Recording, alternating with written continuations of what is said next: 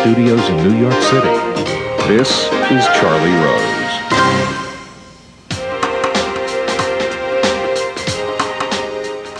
If confirmed by the Senate, I pledge to do my utmost to keep that trust and meet the great responsibilities that Congress has entrusted to the Federal Reserve.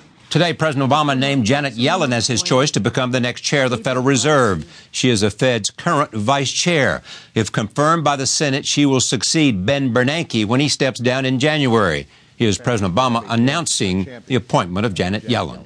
So, Janet, I thank you for taking on this new assignment. Uh, and given the urgent economic challenges facing our nation, I urge the Senate to confirm Janet without delay. I am absolutely confident that she will be an exceptional chair of the Federal Reserve. Uh, I should add that she will be the first woman to lead the Fed in its 100 year history.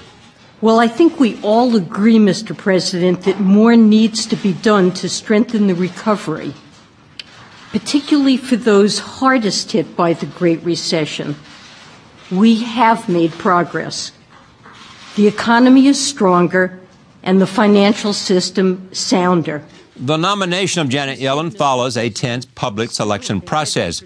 Many believe that the president backed former Treasury Secretary Lawrence Summers for the post, but Summers withdrew his name from consideration last month in the face of opposition from members of his own party in the Senate.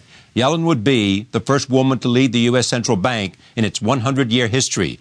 Joining us in a few minutes from Washington, David Leonhardt. He is Washington Bureau Chief for the New York Times. David Wessel. He is the economics editor of the Wall Street Journal. Mark Zandi joins us. He is the chief economist of Moody's Analytics. And here in New York, Roger Altman. He is chairman of Evercore Partners and also served as deputy secretary of the Treasury under President Clinton. I am pleased to have all of them here to talk about the selection of Janet Yellen and what it means for Fed policy. Welcome.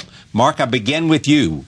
Uh, Tell me about what she might be like and how she might be different from Ben Bernanke. Well, I think she'd be fantastic. Uh, I think key to the Fed gracefully exiting out of its quantitative easing policy and normalizing interest rates is the ability ability to communicate clearly to the marketplace.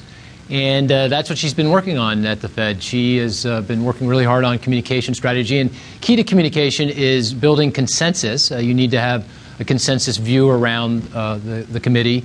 And I don't think there's anyone better than her at doing that. So I think she's going to be a very good Fed chairman and transition very, very nicely away, uh, away from the Bern- Bern- Bernanke Fed. And so I think we're